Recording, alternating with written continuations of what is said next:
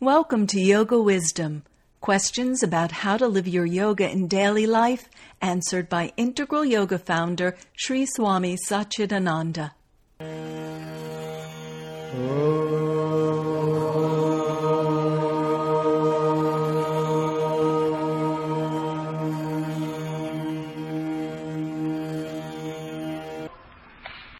Sannyasi doesn't mean that you have to just leave everything and run away into a cave.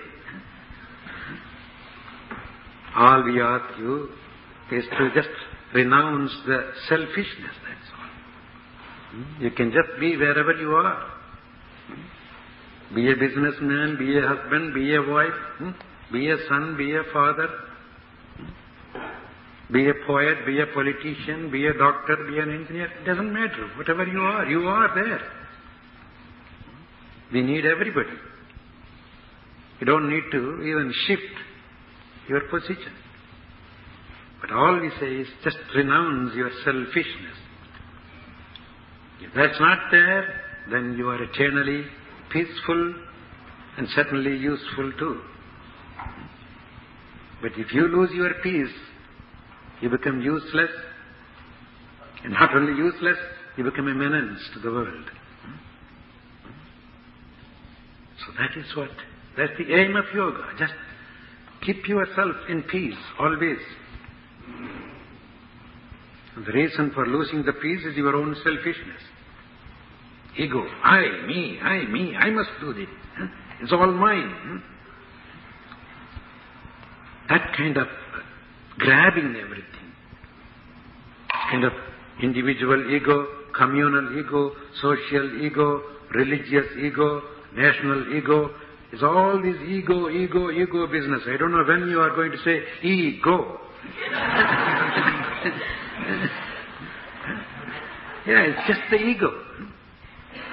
It takes in different shapes. Unfortunately, even it gets into that religion also. If I start a yoga center, you say, I am the only one to teach the real yoga to you. And that's a yogic ego then. The purpose of religion and purpose of yoga is to get rid of the ego and become more humble, selfless, and peaceful. But even in that yoga, competition gets in. This ego is a very sneaky thing. One should be very, very careful about it. That's what. Once, whoever is free from that egoism, free from that selfishness, can qualify to be a great sannyasi. And he is the only real bold fellow. All of others would have their own weakness and fear. A selfless man never knows what fear is. He doesn't need to be afraid of anything because there's no competition. There's nothing to lose, nothing to gain. He's just there always. That kind of peace. That's what we all we all want. We seem to be always wanting peace coming some, from somewhere. But it should happen within us.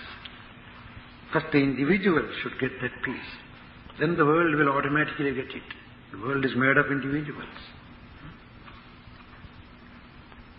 That's the aim of yoga, aim of all the religions. So let's be that real dedicated people, real sannyasis.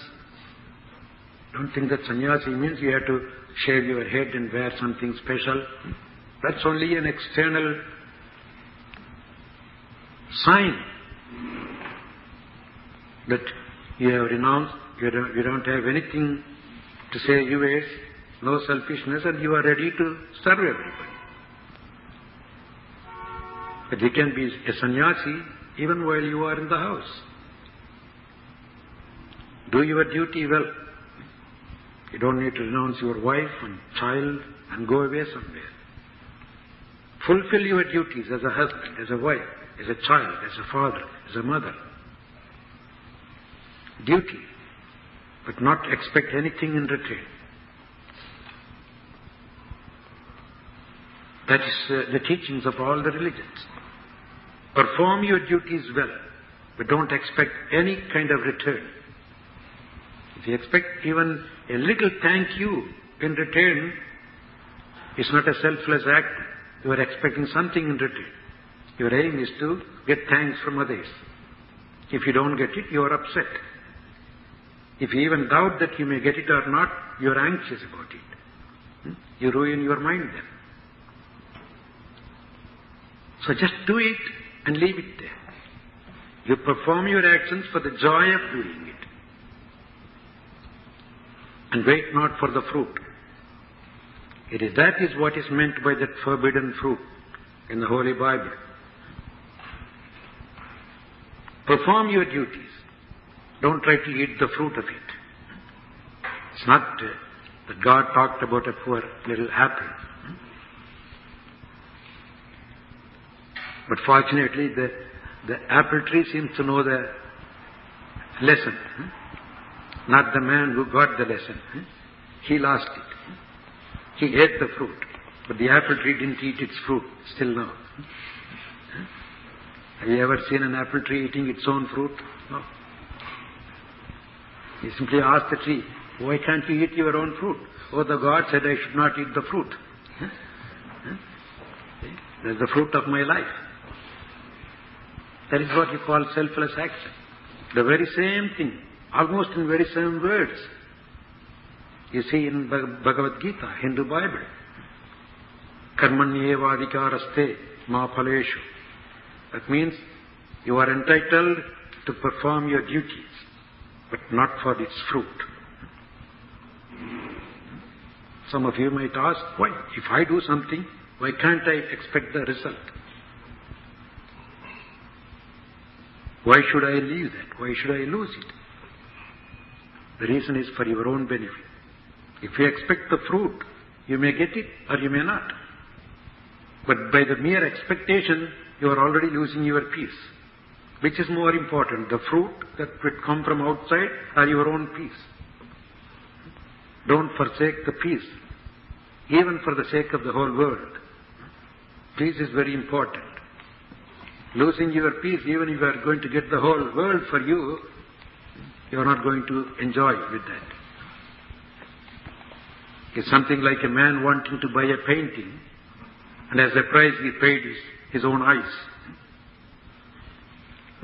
He paid his eyes as price, and he bought the painting.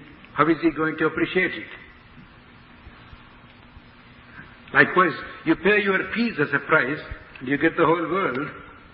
What are you going to do with that? That's why.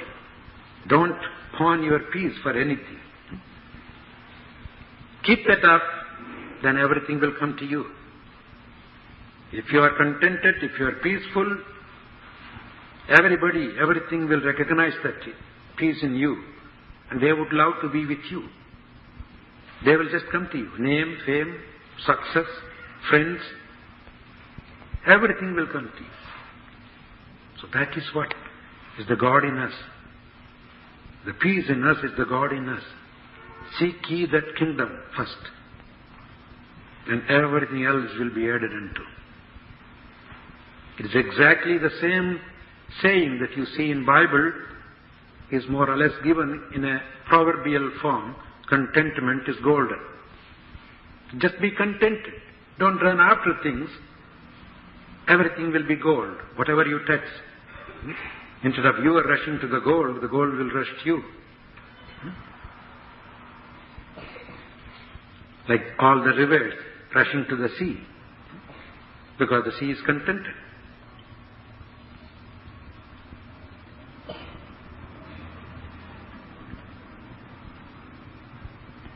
Well, I think I'm not here to hmm, just give a big talk or lecture. I'm here to probably answer some of your questions, I think. I, wanted, I wanted to say that for people who are tuning in late and everything, that, that we that we're listening to Swami Satchidananda, and uh, one one thing that I'm curious about is if you tell us really what is Satchidananda.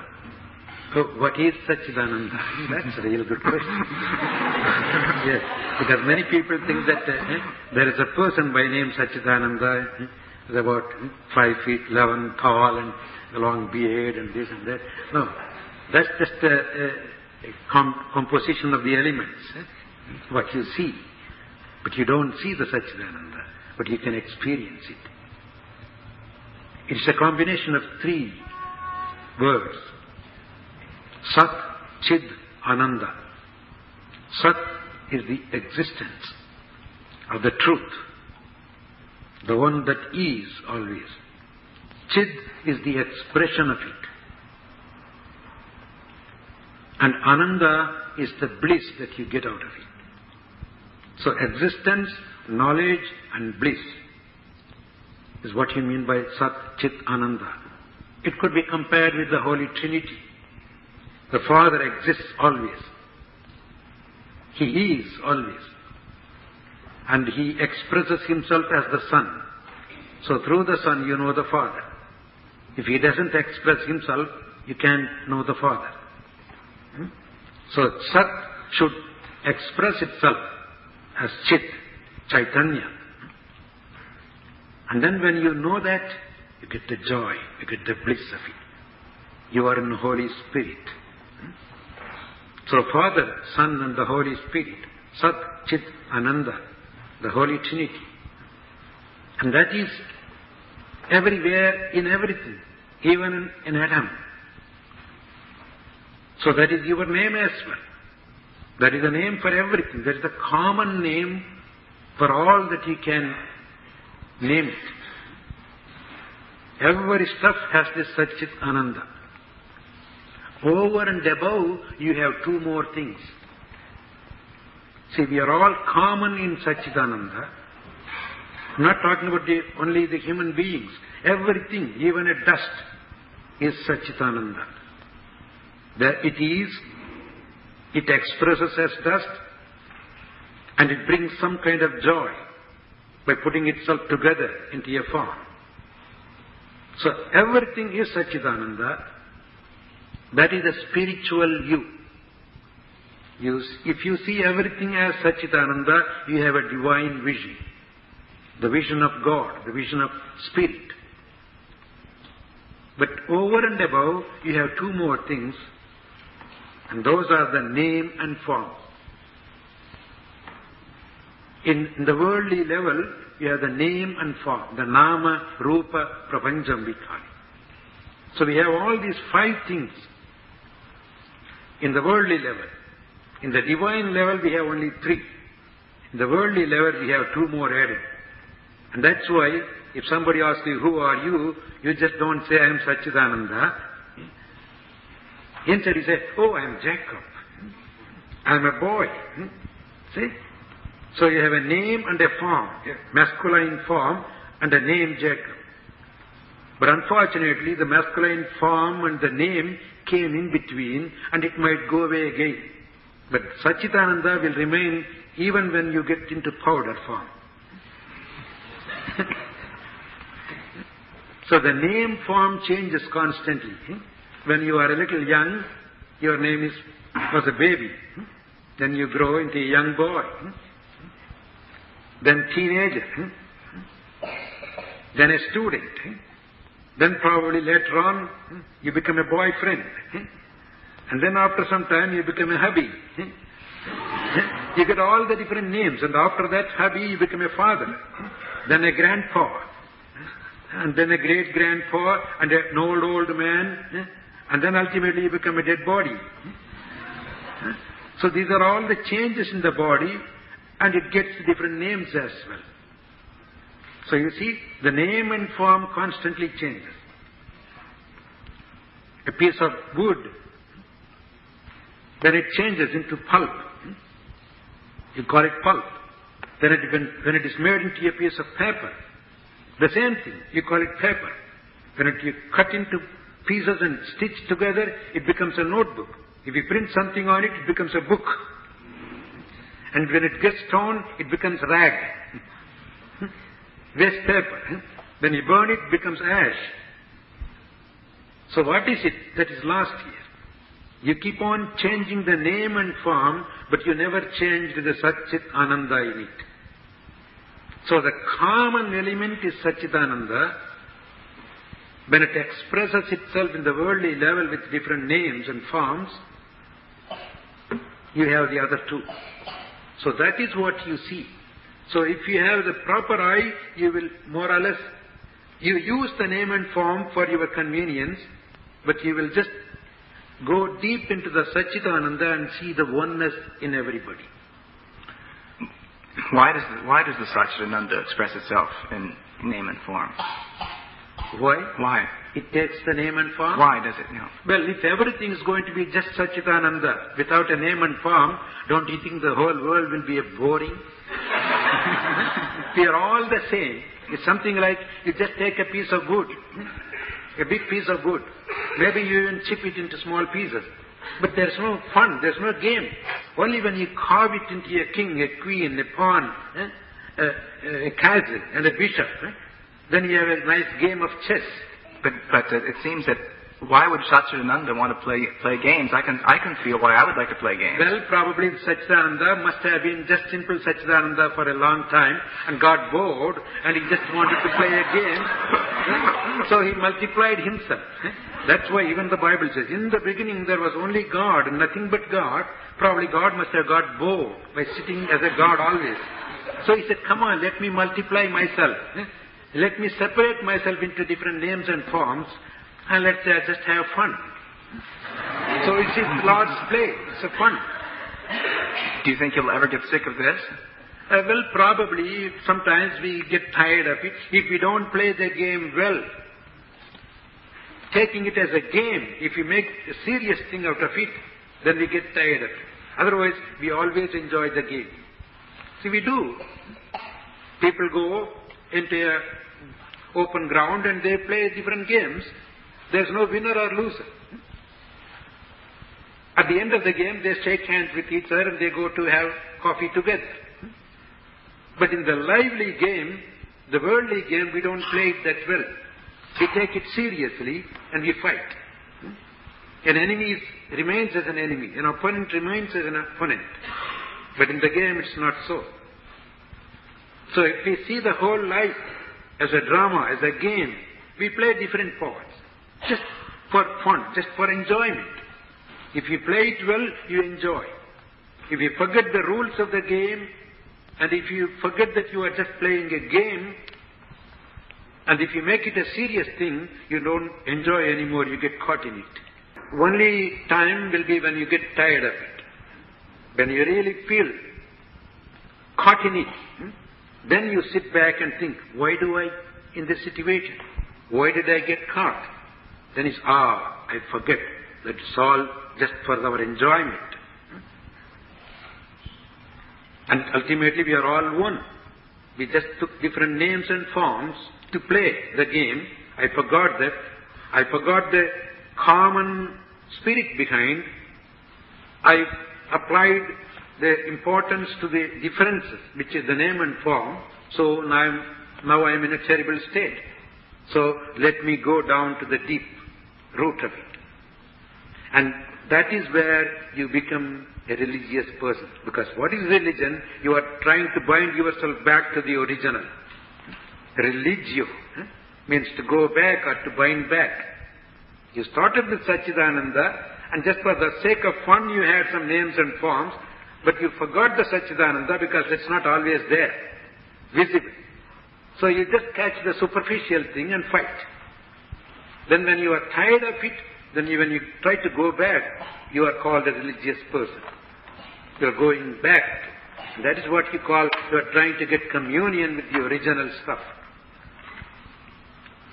Is, you mentioned uh, that Satchidananda is sort of like the uh, Christian Trinity, but Yes. but uh, Christians regard regard their Trinity as a kind of personal being, uh, apart apart from the world. Uh, is, is there anything personal about No, Satchidananda? there is, there, God is not something personal. God is unlimited, we say. He is infinite. Anything that is infinite cannot be a person. Then you limit it. You just name it, you give a form to that, then you miss the spirit of it. Spirit has no name or form. In fact, God has no name and form. In Hindu religion, it is clearly said, He is nameless and formless. But because we are limited, our thinking is finite. We cannot understand something infinite.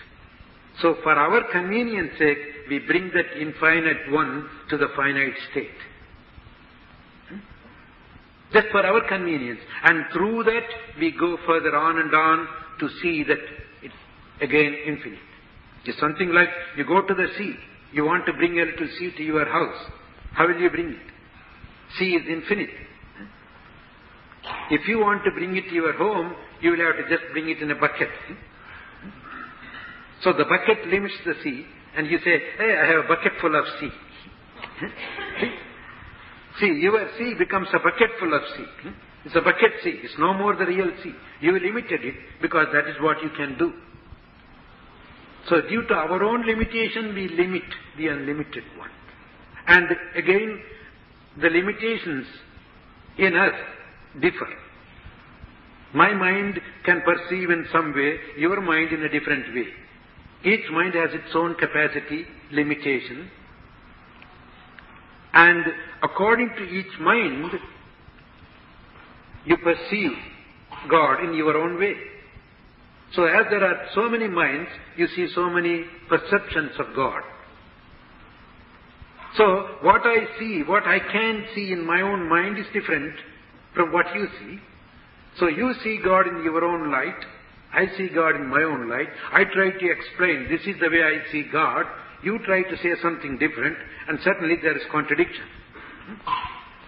But when we forget that originally God is nameless and formless, and because of our limitations we limit it, when we forget the truth, then we fight. You say, oh, my God is the real God. Yours is a demi-God.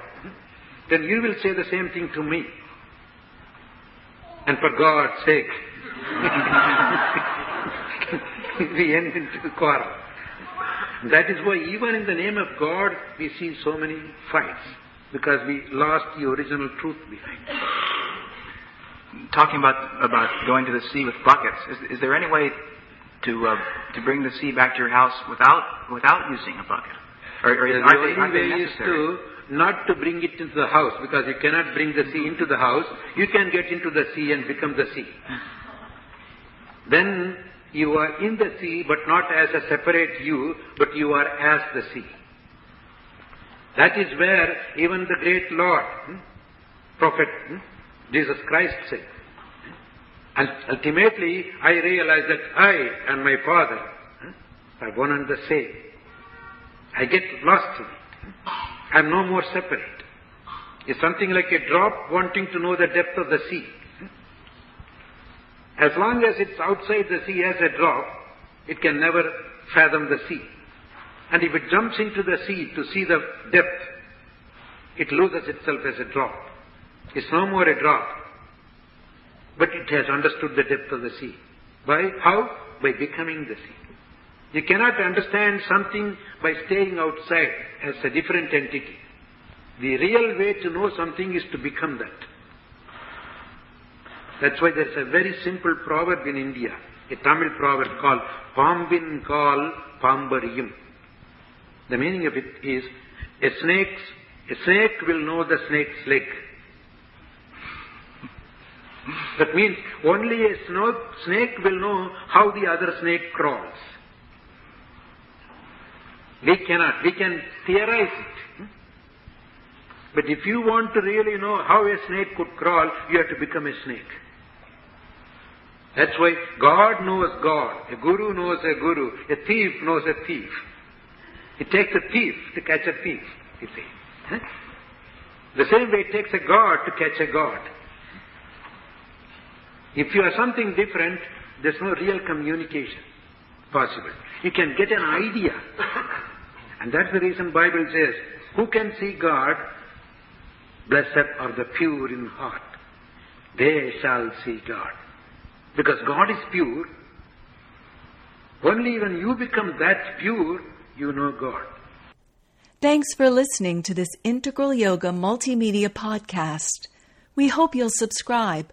For more information on Sri Swami Satchidananda and Integral Yoga, please visit us online at integralyoga.org.